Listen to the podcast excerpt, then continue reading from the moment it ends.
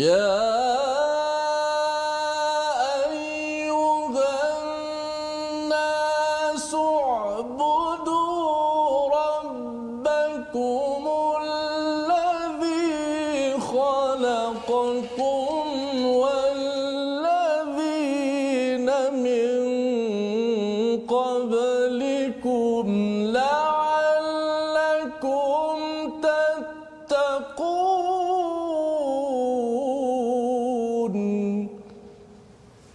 Surah Al-Azim. Assalamualaikum warahmatullahi wabarakatuh. Alhamdulillah wassalatu wassalamu ala Rasulillah wa ala alihi wa man walah. Syada la ilaha illallah, syada Muhammadan abduhu wa rasuluh.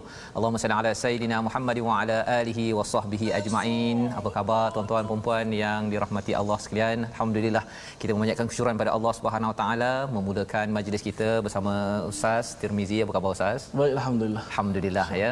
Bersama dengan tuan-tuan mari sama-sama kita mulakan majlis ini dengan doa Maha sucimu ya Allah, sesungguhnya tidak ada ilmu kecuali yang engkau ajarkan.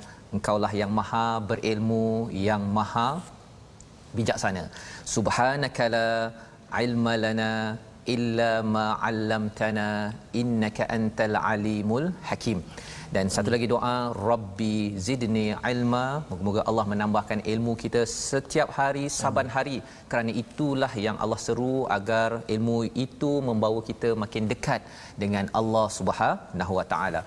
Pada hari ini kita meneruskan bacaan kita daripada halaman keempat di mana tuan-tuan yang ada di rumah teruskan untuk membuka mushaf, ajak dan share. Kita sama-sama membaca Ummul Quran dipimpin oleh Ustaz Tirmizi. أعوذ بالله من الشيطان الرجيم بسم الله الرحمن الرحيم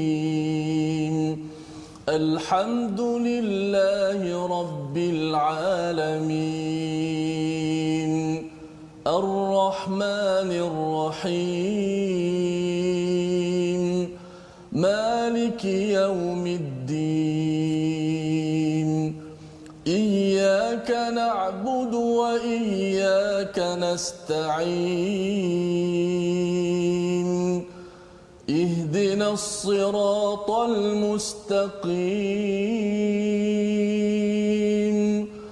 صراط الذين أنعمت عليهم غير المغضوب عليهم ولا الضالين.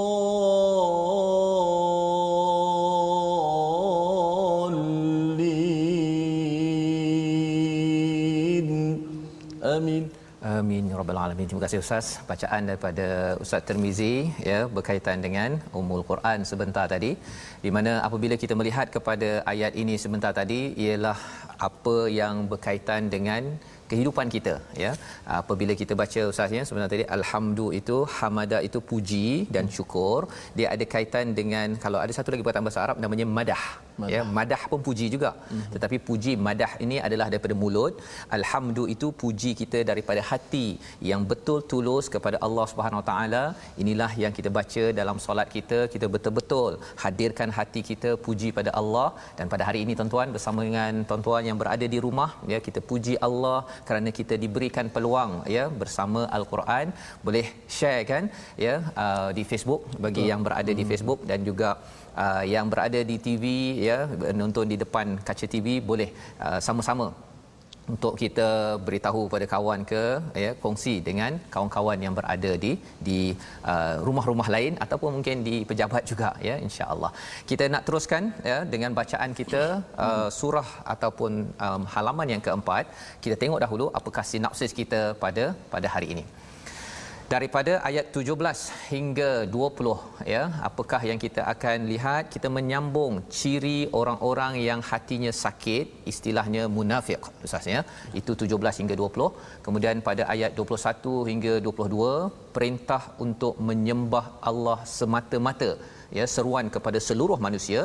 Dan seterusnya Allah membawa kepada kita cabaran menyusun kalimah yang serupa dengan surah terpendek dalam al-Quran ya cabaran ya. Dan inilah yang kita akan lihat bersama.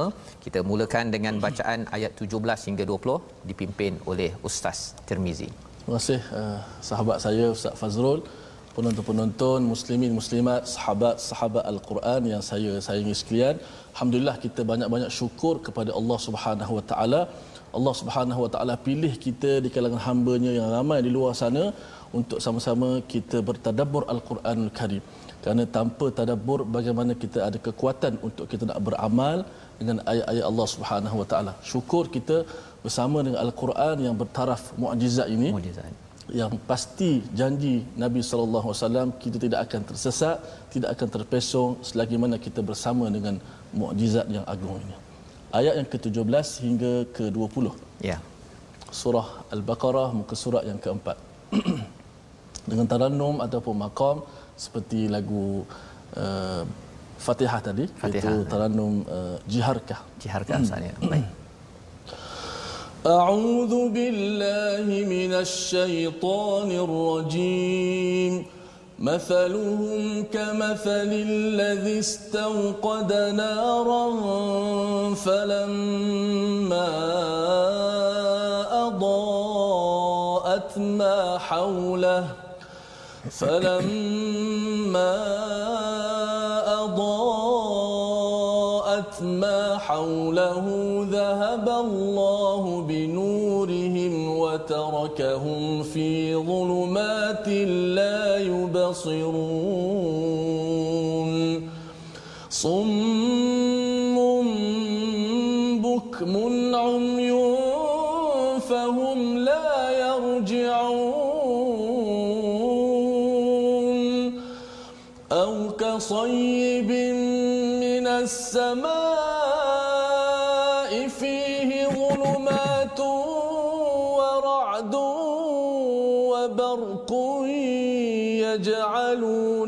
أصابعهم يجعلون أصابعهم في آذانهم من الصواعق حذر الموت.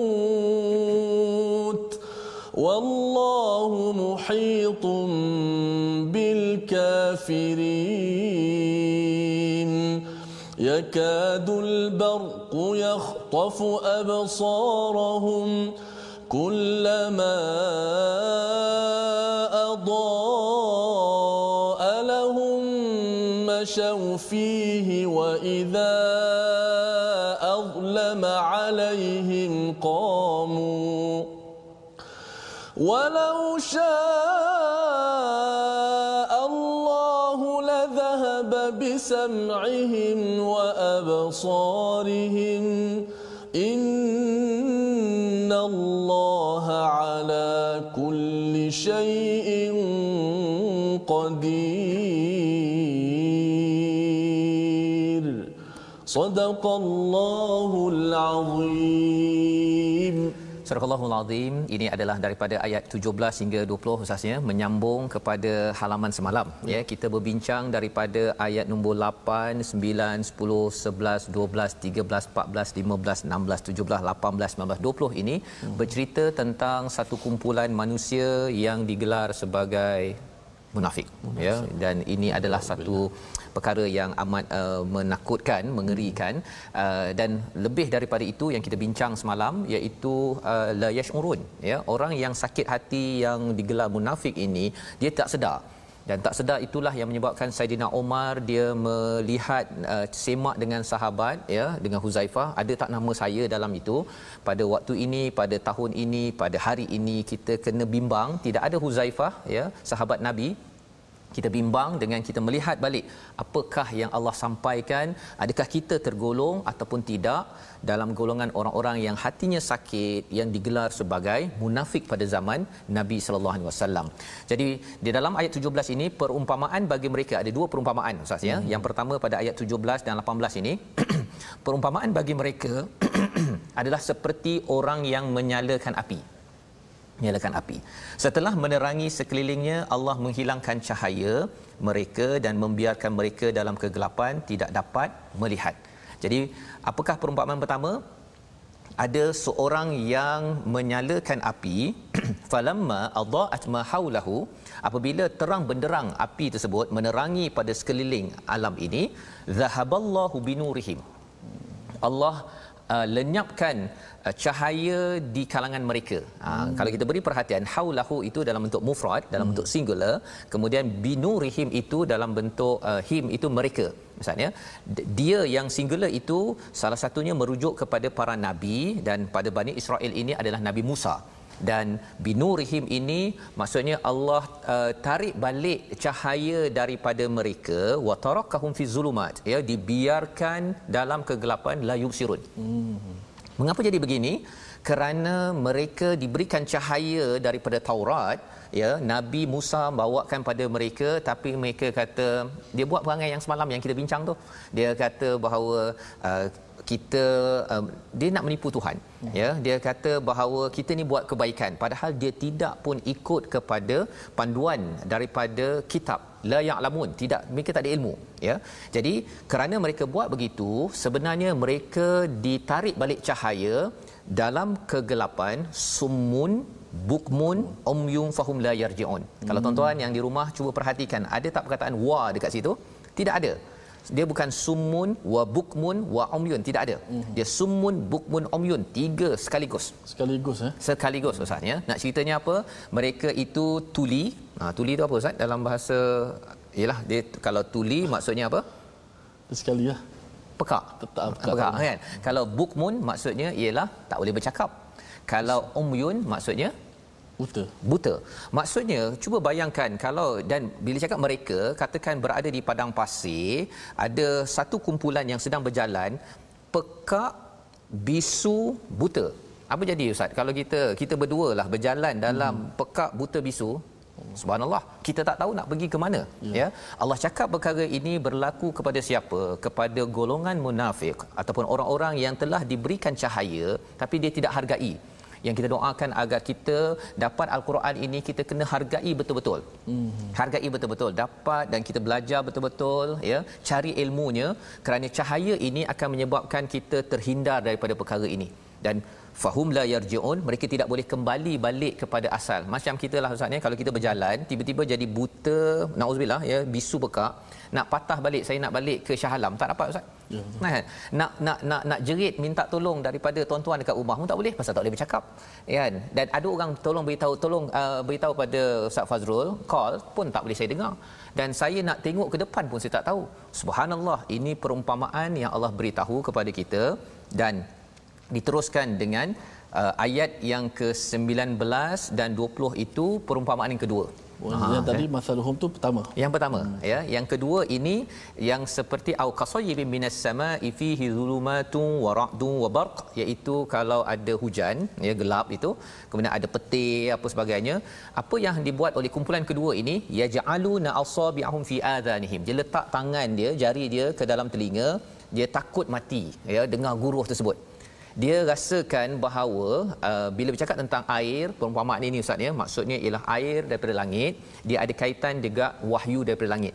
Jadi nabi bawa risalah dia kalau boleh dia tutup telinga. Tak hmm. nak dengar. Pasal apa? Pasal dia takut nanti dipengaruhi oleh cahaya daripada rasul. Hmm. ini pasal dia ada penyakit. Orang tak ada penyakit dia suka macam tuan-tuan di rumah suka sangat dengar ustaz Tirmizi baca al-Quran. Tetapi kalau orang ada penyakit ustaz dia kata tutuplah TV tu.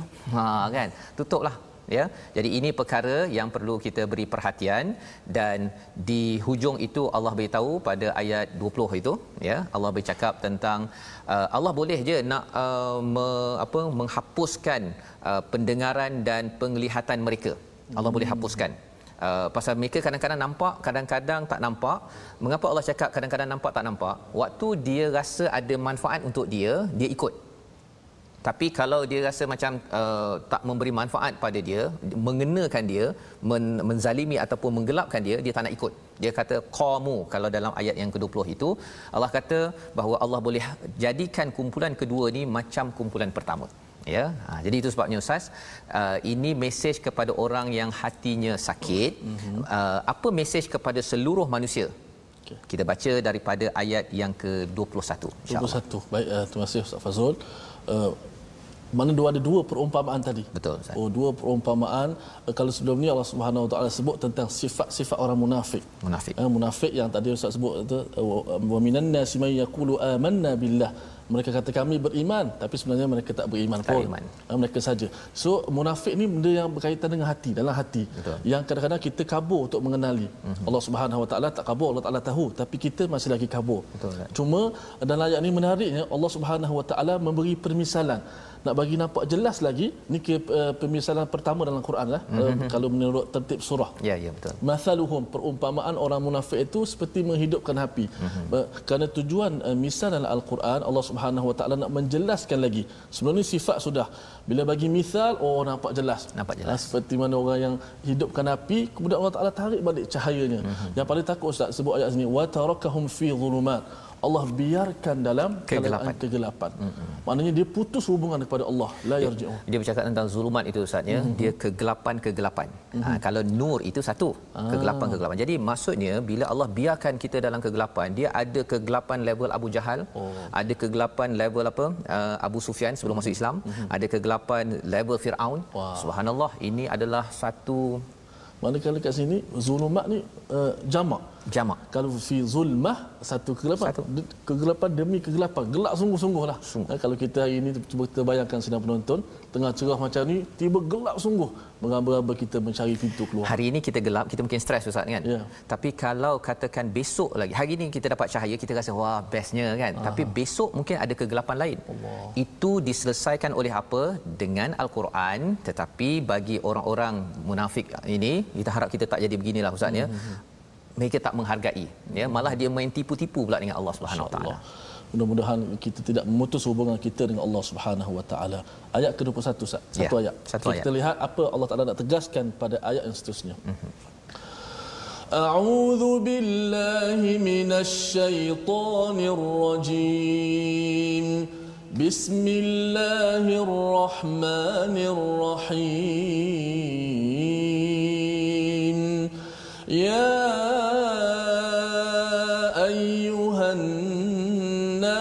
اعبدوا ربكم الذي خلقكم.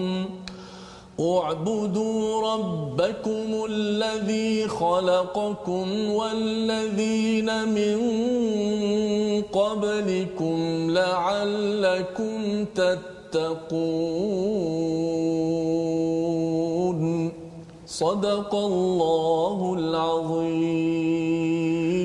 Surah Al-Azim. Jadi ini adalah ayat 21 Ustaz ya. Kita nak masuk kepada topik baru ya. Nanti mungkin ada yang bertanya, "Eh dalam Quran ni dia macam topik dia masuk ber- berubah-ubah kan?" Ya. Ya. Ha, tapi sebenarnya kita macam kita berborak lah Ustaz ya. Kalau kita berborak kat kedai kopi ya, kita takkanlah borak uh, satu topik daripada awal sampai akhir Hmm, kan. Da- Tapi kita masih lagi boleh berborak ya. Pasal apa? Pasal yang pentingnya mesej itu penting. mesej tu. Mesej Dan uh, juga uh, Quran ni di kepelbagaian. Kepelbagaian. Ada surah seperti surah Yusuf, satu surah tentang Yusuf. Betul. Tapi ada surah yang pelbagai cerita. pelbagai ya dan dia punya audience dia dia punya pendengar pun berbeza-beza sebenarnya mm-hmm. ya di mana bila kat- katakan Allah cakap kepada orang yang kafir contohnya kita sebagai orang yang beriman tuan-tuan yang berada di rumah kita boleh ambil pelajaran. Ha, kita tak nak jadi macam orang kafir. Ha, bila Allah cakap pasal neraka kita kata ya Allah aku tak nak jadi seperti orang yang diberi ataupun diazab ke neraka dengan kita banyak berdoa. Mm-hmm. ya jadi itu cara bila kita melihat Firaun bukan kita kata kalau tengok Firaun kita cari mana Firaun dekat luar rumah saya bukan begitu ya? Bila kita tengok ada cerita pasal Firaun ataupun Abu Jahal orang yang teruk ini sebenarnya nak tengok balik dalam diri kita ya Allah jangan sampai aku ada langkah-langkah yang menuju kepada perkara tersebut yang kita minta di dijauhkan. Jadi dalam ayat ini Allah mula kalau katakan ayat 1 hingga 5 kepada orang bertakwa. Kepada ayat 6 ke 7 tentang orang kafir. Hmm. Ayat 8 9 hingga ayat 20 tentang orang munafik. Kali ini Allah bercerita kepada semua, wahai manusia, beribadahlah kepada Tuhanmu allazi khalaqakum yang telah menciptakan kamu dan juga menjadikan orang-orang sebelum kamu la'allakum tattaqun. Ha inilah seruan ya. Dan seruan ini kepada seluruh manusia. Jadi mesej ini bukan hanya untuk orang beriman, bukan sekadar tuan-tuan yang beragama Islam. Ini mesej kepada kalau ada kawan yang tak beragama Islam pun kena tengok kepada kepada ayat ini. Jadi apa maksudnya? Allah mengajak kepada semua untuk menjadi ber, beribadah kepada kepada Allah Subhanahu Wa Taala yang telah menciptakan. Ha, Allah highlightkan perkataan khalaqakum di situ. Uh-huh. pasal mungkin ada yang kata saya ni uh, uh, apa uh, beragama lain ya. Saya ni uh, menyembah kepada pelbagai tuhan ya kalau datang dari pelbagai agama lain. Tetapi sebenarnya tuhan yang menciptakan hanyalah satu ya. Tak ada pula tuhan-tuhan yang lain tersebut. Jadi inilah uh, satu ketauhidan yang penting yang difahami walladzina min qablikum la'allakum tattaqun agar kamu bertakwa. Bawa balik kepada istilah takwa pada ayat yang kedua. Maksudnya Allah meminta kepada kita jadilah manusia yang pergi bertakwa. kepada menjadi orang yang bertakwa. Istilah takwa Ustaz, maksudnya hmm. apa? Wiqayah kita melindungi diri kita daripada masalah dengan minta bantuan daripada Allah, Allah Subhanahu Wa Taala. Allah beri kepada kita uh, banyak sumber, ya, banyak sumber dalam hidup kita dan salah satunya diterangkan lagi pada ayat yang ke-22, ya. Nanti kita akan baca. Tapi istilah takun ini yang kita bincangkan Ustaz iaitu hmm. apa? Wiqayah kita melindungi diri kita daripada masalah dengan taat pada Allah jauhi daripada uh, perkara-perkara yang haram daripada Allah Subhanahu Wa Taala. Jadi ustaz kalau boleh ustaz sekali lagi ustaz. Ya.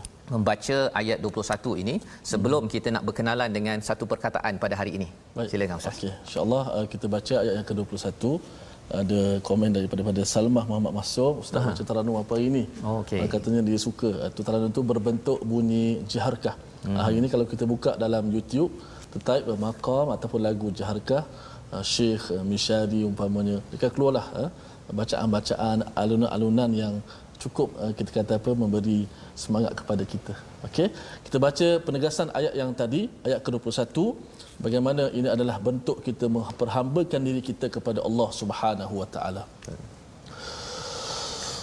Ya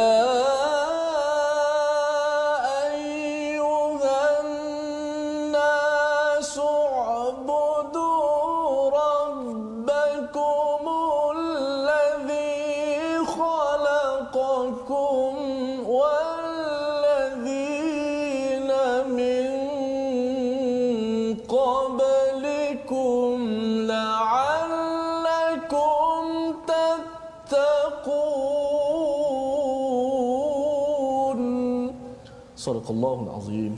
Wahai manusia, beribadahlah ya, menyembahlah, tunduklah diri kepada pencipta kamu ya hmm. ha, jadi ini seruan kepada semua manusia kalau orang cakap uh, oh budu itu sebagai beribadah okay. ya uh, mungkin ada yang kata bahawa uh, saya ni beribadah ni tak faham sangatlah apa maksudnya ya kan hmm. uh, ataupun kalau orang cakap worship kan uh, i don't want to worship god okey uh, pasal tak rasakan bahawa ia ada relevan tetapi sebenarnya oh budu ini salah satu maksudnya ialah kita merendahkan diri kita men, uh, menjadi hamba yang penuh kelemahan. Uh, kita mengaku bahawa kita penuh kelemahan kepada siapa? Tuhan yang menciptakan kita dan bercakap tentang menciptakan ini mengapa perkataan itu amat penting? Tuan-tuan nanti akan berjumpa lagi perkataan khalaqakum ya berkali-kali. Bila jumpa sahaja perkataan khalaqakum ini maksudnya daripada kosong menjadi sesuatu. Hmm. daripada kosong ya. Bukan daripada yang dah ada menjadi sesuatu yang lebih baik itu mungkin inovasi. Tetapi bila menciptakan ya Allah menggunakan perkataan khalaqakum dan dalam wahyu pertama wahyu pertama Allah bercakap tentang iqra bismi rabbikal ladzi khalaq Allah menggunakan perkataan khalaq maksudnya hmm. iaitu apa? Menciptakan. Apa kaitannya? Kerana kalau kita bercakap tentang masalah di dunia masalah yang tidak pernah tidak ada diajar di Harvard ataupun di MIT ataupun di mana-mana universiti terbesar ialah teknik mencipta manusia. Ha, tak ada. Tak ada siapa yang tahu perkara tersebut. Dan selain daripada cipta Allah juga uh, menggunakan perkataan ja'ala ya ha, mari kita uh, berkenalan dengan perkataan kita hari ini. Ja'ala kita akan jumpa pada ayat akan datang. Ada beza tak ja'ala dengan khalaqa. ada ya. Ja'ala memulai mencipta mewujudkan menjadikan ataupun menetapkan mm-hmm. ya. Uh, 340 kali di dalam al-Quran bila Allah menggunakan perkataan ja'ala ini menciptakan dengan ada fungsi ya dengan hmm. ada fungsi maksudnya bila tuan-tuan nanti kita baca selepas rehat nanti ayat 22 itu tuan-tuan boleh baca dahulu maksudnya apa apabila Allah gunakan perkataan ja'ala ya itu maksudnya Allah jadikan sesuatu itu ada fungsi yang kita kena fikir betul-betul hmm. apa fungsinya contohnya ketika tuan-tuan berehat nanti kalau katakan sebelum ni kita bincang pasal musangking ustaz ni kan oh. cuba tuan-tuan fikir betul-betul apa fungsi duri-duri yang ada dekat musangking tersebut dan kaitkan dengan ayat 22 ya. Tetapi apa yang kita nak buat sekarang kita berehat dahulu ya berehat dahulu. Kita sambung balik apa kaitan musangking dengan ayat 21 dan ayat 22 my Quran time baca faham amal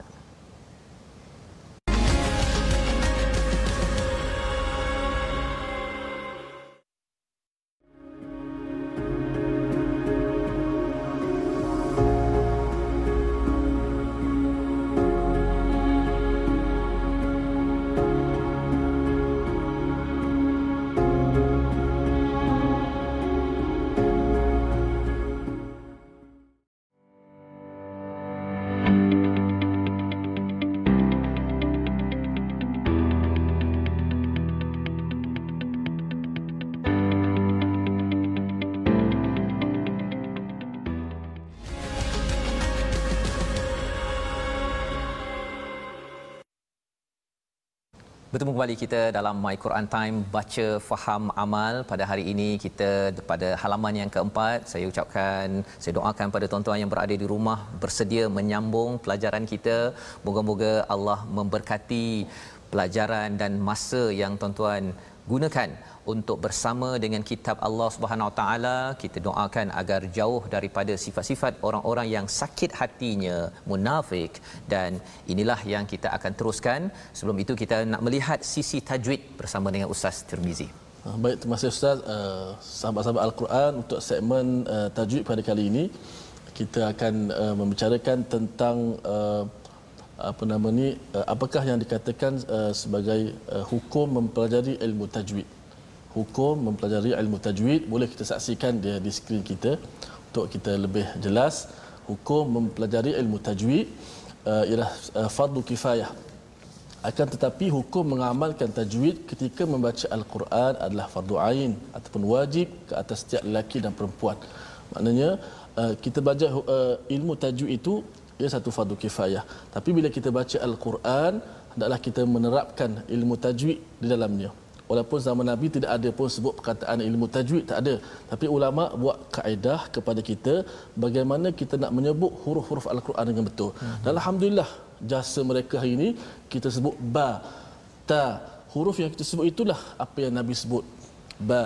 Huruf ta yang kita sebut pada hari ini itulah huruf yang disebut oleh Rasulullah SAW huruf ta dan sebagainya sebab tu kata para ulama kalaulah uh, tidak ada ilmu tajwid laula ilmu tajwid la da'at aswatul quran. Maka hilanglah suara al-Quran. al-Quran. Kita tak tahu macam mana nak baca al-Quran. Uh, mungkin dapat tengok saja mungkin dapat melihat sahaja hari ini alhamdulillah itulah janji Allah Subhanahu taala kamilah turunkan al-Quran kamilah yang memelihara al-Quran.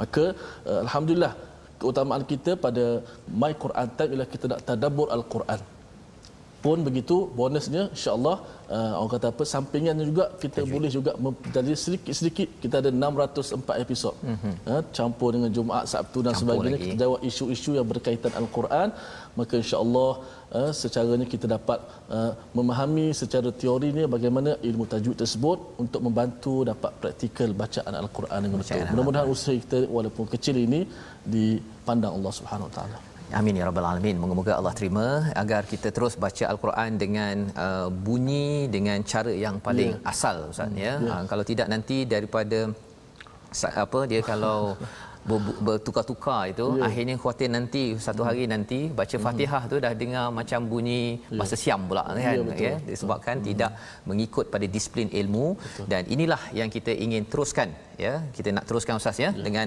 ayat yang ke-22 sebentar tadi kita nak meneruskan apakah sifat orang yang bertakwa itu mm-hmm. ya uh, Allah memperkenalkan siapa Allah yang uh, menciptakan dan menjadikan. Ha, perkataan yang kita belajar tadi ja'ala. Mari kita tengok ayat yang ke-22 apa isi kandungannya. Okey, uh, kita terus pada mukjizat kita ayat yang ke-22 uh, daripada surah al-Baqarah muka surat yang keempat. Satu ayat saja, ayat yang ke-22. أعوذ بالله من الشيطان الرجيم بسم الله الرحمن الرحيم الذي جعل لكم الأرض فراشا والسماء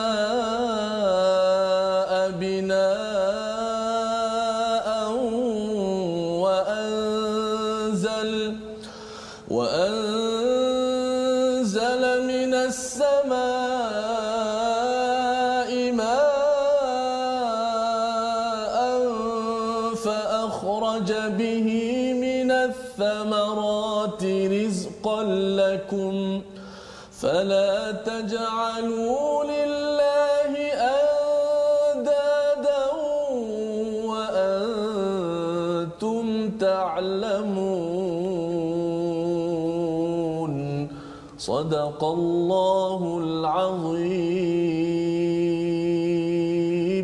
Surah Al Azim ayat 22 ini menyambung kepada mesej dalam ayat yang ke-21 ya wahai manusia kalau ayat 21 itu uh, beribadahlah ya. Uh, sila beri perhatian jadilah hamba mengaku sajalah bahawa kita hamba kepada Allah Subhanahu Wa Taala. Baik. Jadi apakah ayat yang ke-22 ha sila beri perhatian tuan-tuan ya. Pasal ini penting jangan bising-bising ya. Jangan bising-bising beri perhatian pasal apa? Pasal Allah menyatakan allazi ja'ala lakumul arda firasya ya Allah menjadikan bumi ini sebagai hamparan Firasya ini sebagai hamparan yang sifatnya lembut ustaznya hmm. dan juga dia tidak uh, panas uh, bumi kita ya. Ha, jadi tuan-tuan apabila kita lihat perkara-perkara ini kita dapat tahu bahawa sebenarnya uh, ini sebagai satu nikmat daripada Allah. Cuba bayangkanlah sebenarnya atas bumi ini uh, mungkin uh, tidak rata okay. ya ataupun panas. Contohnya kalau di planet-planet lain itu berada di punya dataran itu adalah amat panas hmm. ya.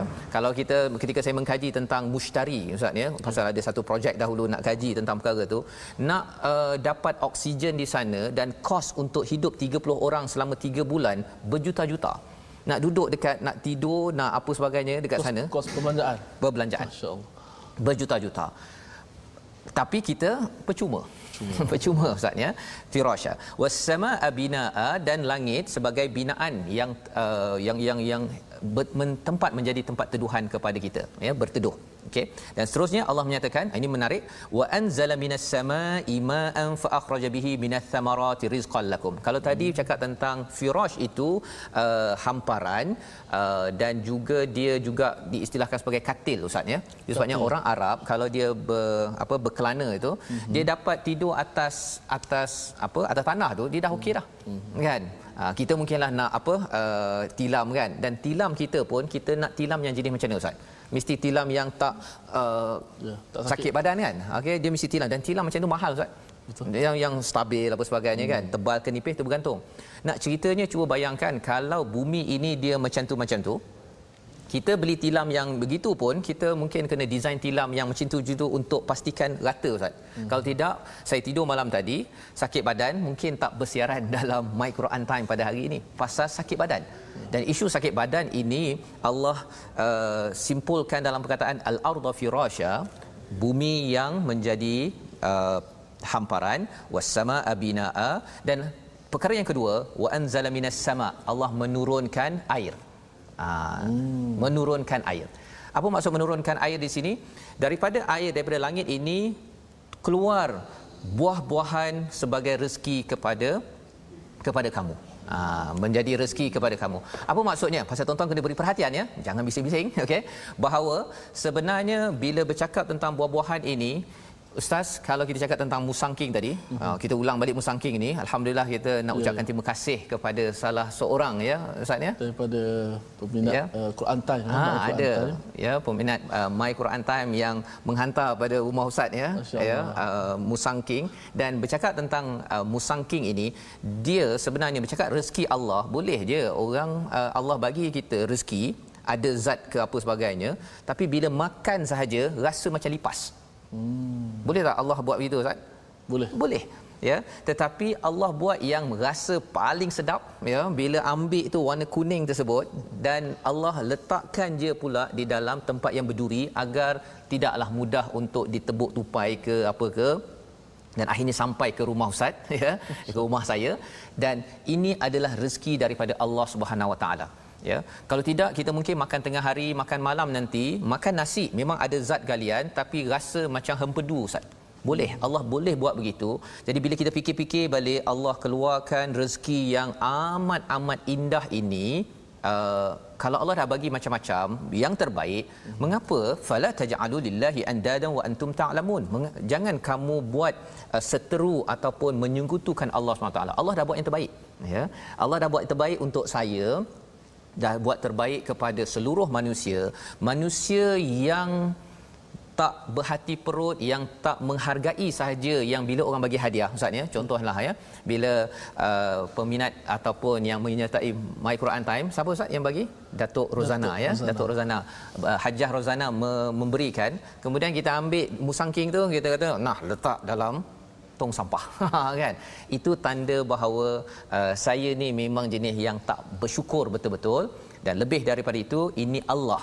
Allah memberikan kita dua perkara tadi bumi dan langit yang amat selesa dan juga rezeki yang amat indah. Sebenarnya mesej pentingnya apa? Apa fungsinya? Ha, itu perkataan ja'ala itu. Fikir-fikir balik Allah dah buat yang terbaik ini. Allah nak suruh saya beribadahlah kepada pencipta yang menjadikan semua perkara ini dan lebih daripada itu kalau katakan orang yang buat begini insya-Allah orang ini digelar berilmu ya. Tetapi kalau orang tak berilmu maksudnya dia mungkin akan merasakan alah itu dah rezeki saya nak buat macam mana? Kan? Dia rasakan bahawa tidak ada fungsi di sebalik nasi yang sedap musangking yang indah itu kan? Ataupun pemandangan yang indah yang selesa ini. Dia rasa bahawa ini memang untuk saya saya tak perlu rasa terhutang budi rasa bersalah kalau tidak bersyukur kepada pencipta perkara-perkara ini.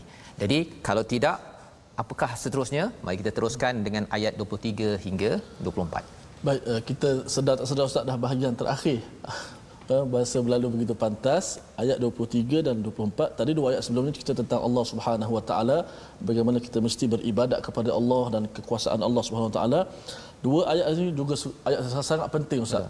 untuk menetapkan akidah kita. Ini di awal-awal dakwah eh, Nabi sallallahu alaihi wasallam. Ayat ini turun di mana Ustaz? Ini di Madinah. Di Madinah. Ha, ini selepas 13 tahun. Ya. ya. Eh, di Madinah yang mana uh, kita tahu Nabi ditentang juga tentang ayat wa in kuntum fi raibin. Uh-huh. Uh, orang golongan-golongan yang Allah Taala cabar mereka. Uh, Allah Taala beri cabaran kepada mereka untuk kita menetapkan bahawa Nabi kita Muhammad sallallahu alaihi wasallam sebagai rasul. أعوذ بالله من الشيطان الرجيم. بسم الله الرحمن الرحيم. وإن كنتم في ريب مما نزلنا على عبدنا فأتوا بسورة من فأتوا بسورة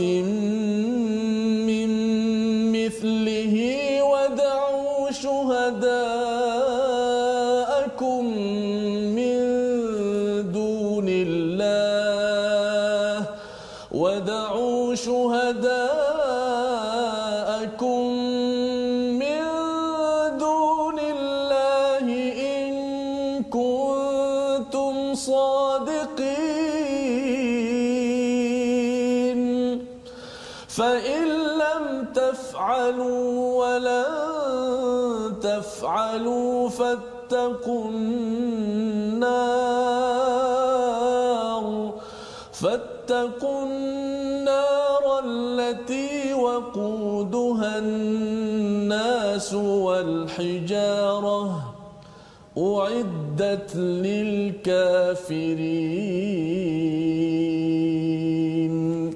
صدق الله العظيم Surah Al-Azim pada ayat yang ke-23 24 ini ya menyambung kalau tadi Allah bawakan tentang alam ya suruh tengok balik kehebatan kebesaran Allah menciptakan dan menjadikan ja'ala ja'ala ya. Jadi kita dah belajar perkataan ja'ala itu menjadikan ada fungsi. Hmm. ada fungsi. Sebenarnya Allah jadikan selesa ini bumi dan juga binaan ataupun langit itu dengan ada keluar air uh, dan menjadi buah-buahan makanan untuk kita untuk tuan-tuan yang berada di rumah. Ada fungsi. Fungsinya apa? Untuk kita kembali kepada Allah jangan kita ada seteru ataupun yang menyenggutukan Allah Subhanahu Wa Taala. Baik. Jadi bila dah bawa kepada perkara ini, bila perkara ini tidak cukup ya ustaz ya bila tak cukup lagi kalau katakanlah tengok perkara ini pun rasa tak jelas lagi fungsi maka Allah bawakan wahyu untuk mendidik kita ya mendidik kita dan bila bercakap tentang ayat 23 ini ini dah mula Allah mencabar. Hmm. Ha, Allah mencabar ya pasal apa ini dakwah Nabi dah 13 tahun. Hmm. Dan bagi orang Yahudi di Madinah itu mereka ini sudah ada Taurat, sudah ada dah wahyu sebelum ini tetapi mereka masih melawan. Masih nak lawan pada Nabi sallallahu alaihi wasallam. Jadi Allah menyatakan apa?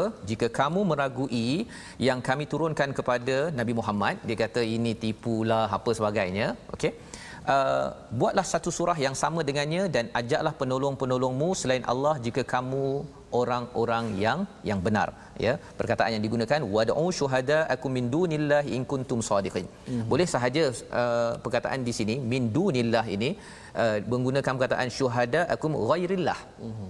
selain Allah tetapi bila Allah menggunakan min dunillah dun ini dia ada kaitan juga dengan perkataan dana ada kaitan dengan dunia sesuatu yang rendah mm-hmm. jadi bila selain daripada Allah min dunillah yang selain daripada Allah itu dun itu sendiri dah ada maksud sesuatu yang rendah Ha, cuba panggil lah kamu punya berhala, kamu punya geng, kamu punya kawan, profesor ke apa ke. Mm-hmm. Tolong bawa dan buat satu surah. Ha, sebenarnya ada juga di US itu satu uh, satu universiti Ustaz ya. Dia uh, dalam uh, projek pendidikan Islam lah ya.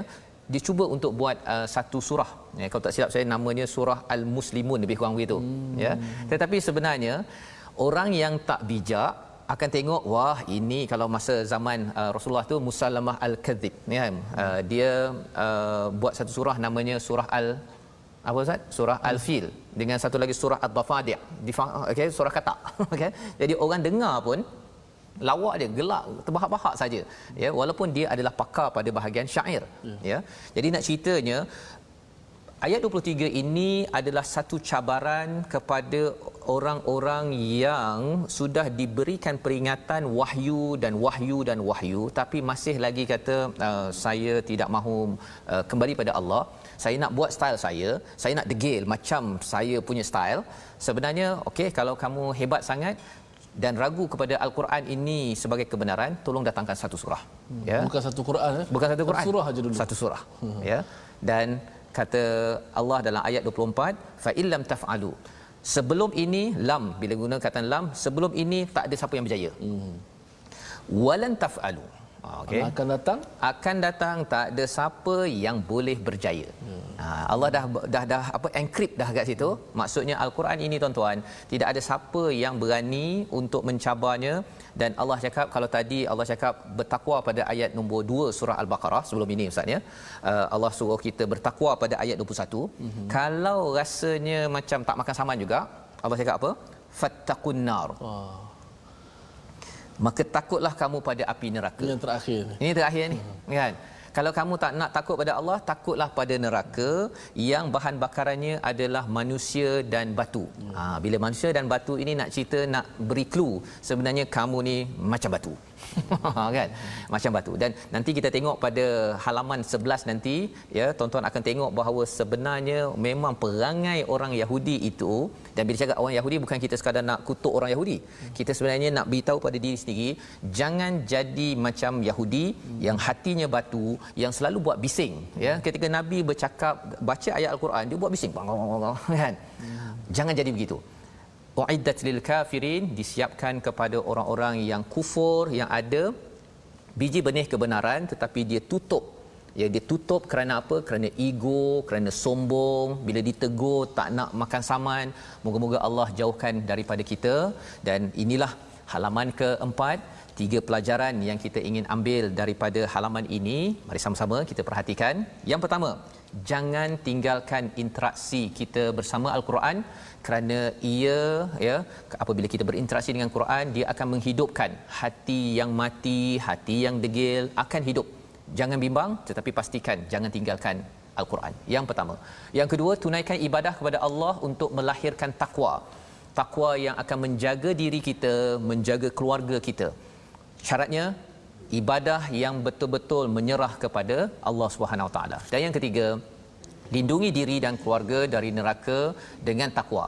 Inilah faedah ataupun pelajaran yang kita boleh ambil kalau kita sayang pada keluarga, tuan-tuan saya yakin di rumah sayang pada keluarga, yang mendengar sekarang sayang sangat pada keluarga, cara nak sayang keluarga kita adalah dengan kita membina takwa dan takwa itu kita dapat apabila kita membaca, memahami dan beramal dengan al-Quran. Mari sama-sama kita doa pada Allah Subhanahu Wa Taala, Ustaz. بسم الله الرحمن الرحيم الحمد لله رب العالمين والصلاة والسلام على أشرف الأنبياء والمرسلين وعلى آله وصحبه أجمعين اللهم طهر قلوبنا من النفاق اللهم طهر قلوبنا من النفاق وأعمالنا من الرياء وألسنتنا من الكذب وأعيننا من الخيانة Ya Allah ya Tuhan kami bersihkanlah hati kami daripada sifat-sifat munafik ya Allah Ya Allah bersihkanlah hati kami daripada sifat-sifat munafik ya Allah. Ya Allah bersihkanlah hati kami daripada sifat riak ya Allah. Ya Allah bersihkanlah hati kami bersihkanlah lidah kami daripada dusta ya Allah. Ya Allah kau kurniakanlah kepada kami hati yang bersih ya Allah. Hati yang sentiasa tunduk dan patuh kepada perintahmu ya Allah. Ya Allah kurniakanlah kepada kami hati yang ikhlas kepadamu ya Allah Ya Allah, kurniakanlah kepada kami hati yang sensitif dengan perintahmu, Ya Allah. Ya Allah, kurniakanlah kepada kami hati yang jinak dengan Al-Quran, Ya Allah. Ya Allah, berikanlah hati kami hati yang sentiasa menerima kebenaran, Ya Allah. Ya Allah, jauhkanlah kami daripada ciri-ciri sifat munafik, Ya Allah. Ya Allah, hindarkanlah diri kami ini daripada hati yang tidak mendengar akan peringatan, Ya Allah. Ya Allah, jauhkanlah hati-hati kami daripada kelalaian, Ya Allah. Ya Allah, kurniakanlah kepada kami hati yang lembut, Ya Allah. Allah ya Allah Jadikanlah kami golongan yang sentiasa jatuh hati dalam kebaikan ya Allah. Ya Allah, jadikanlah hati-hati kami golongan yang sentiasa jatuh hati dalam kebaikan ya Allah. Ya Allah, berikanlah cahaya dalam hati iman kami ya Allah. Ya Allah, janganlah kau biarkan kami dalam kegelapan ya Allah. Ya Allah, janganlah kau biarkan kami di dalam kegelapan ya Allah. Ya Allah, janganlah kau putuskan hubungan kamu dengan kami ya Allah. Ya Allah, janganlah kau biarkan kami ya Allah. Ya Allah, janganlah kau biarkan akal kami mendahului wahyu wahyumu ya Allah. Ya Allah kurniakanlah akal dan hati kami yang sentiasa dipandu dengan iman ya Allah. Amin ya rabbal alamin. Allahumma ja'al jam'ana hadha jam'an marhuma tafarruqana min ba'dihi tafarruqan ma'suma. Ya Allah Kau berkatilah akan pertemuan ini ya Allah. Ya Allah, kau jadikanlah pertemuan kami sebagai pertemuan yang dirahmati ya Allah. Ya Allah, kau jadikanlah setiap kali kami bertemu dalam My Quran Time ini kami dapat menambahkan ilmu kami ya Allah. Ya Allah, tambahkanlah kami ilmu kami ya Allah. Ya Allah, berikanlah kepada kami ilmu yang bermanfaat ya Allah. Ya Allah, berikanlah kepada kami setiap kami setiap kali kami dapat menambah ilmu kami, kami dapat mendekatkan diri kepadamu ya Allah. Kami dapat mendekatkan diri kepada kebenaran kebenaran kemurahan ya Allah Ya Allah ya Tuhan kami jadikanlah perpisahan kami selepas ini sebagai perpisahan yang terpelihara ya Allah. Rabbana zalamna anfusana wa illam taghfir lana wa tarhamna lanakunanna minal khasirin. Ya Allah ya Tuhan kami sesungguhnya kami telah menzalimi diri kami sendiri ya Allah. Ya Allah jika kamu tidak ampunkan kami dan rahmati kami ya Allah pasti kami di kalangan orang-orang yang rugi ya Allah. Rabbana atina fid dunya hasanah. Ya Allah berikanlah kepada kami kehidupan yang baik di dunia ya Allah. Wa fil akhirati hasanah dan kehidupan yang baik di hari akhirat ya Allah. Wa qina adzaban nar dan selamatkanlah kami daripada api neraka-Mu ya Allah.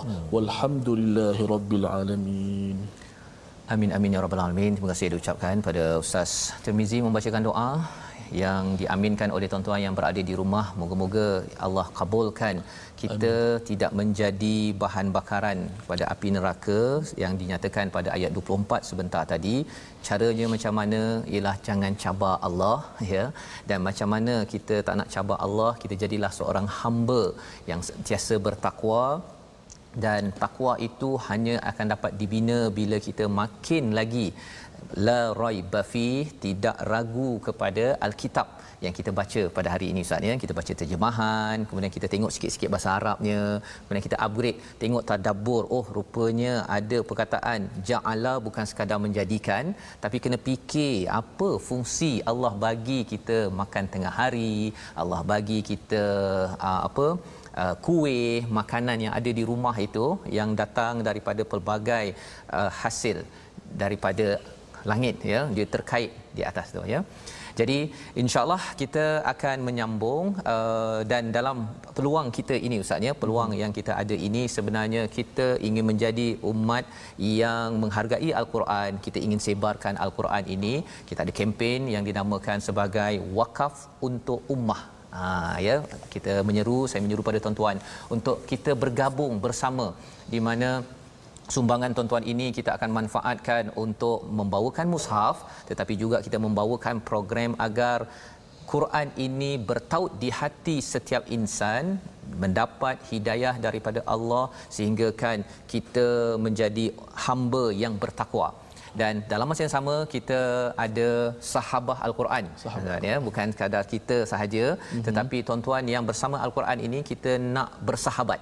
Ya mana mungkin ya 5500 orang online ya di Facebook uh, di TV semua ini kerana satu kerana al-Quran. Jadi tuan-tuan boleh bergabung di grup social media di Facebook Sahabah Al-Quran di mana ada aktiviti-aktiviti yang kita akan uh, kemas kini dan salah satunya uh, perkongsian apa dapatan tuan-tuan daripada sesi My Quran Time pada setiap hari dan kita akan uh, terus bersama pada hari esok tapi besok kita bukannya halaman baru Ustaz. Ya. Kita akan mengulang kaji. Mengulang ha, kaji. mengulang kaji kita akan jemput tetamu juga. Kita dalami lagi halaman 1 hingga halaman 4. Mana tahu tuan-tuan ada soalan tambahan ke apa sebagainya, boleh tinggalkan nanti dekat Facebook saya ke Facebook Ustaz Tirmizi Ustaz Tarmizi dan kita akan menjawab ya persoalan tadabbur, persoalan tajwid ya pada hari Jumaat dan hari Sabtu, Sabtu. ya. Ha, jadi kalau mungkin nanti ustaz nak uh, belanja sikit taranum ke kan. Ha, itu hari Jumaat Sabtu kita ada banyak masa hmm. nak pastikan empat halaman ini kita betul-betul mantap sebelum kita bergerak lagi lima halaman pada setiap minggu insya-Allah. Jadi insya-Allah kita bertemu ulangan pada jam 5 petang, petang. ya uh, pada jam 10, 10 malam, malam ya dan juga 6 pagi. 6 pagi. Insyaallah ya jadi insyaallah tuan-tuan my Quran time baca faham amal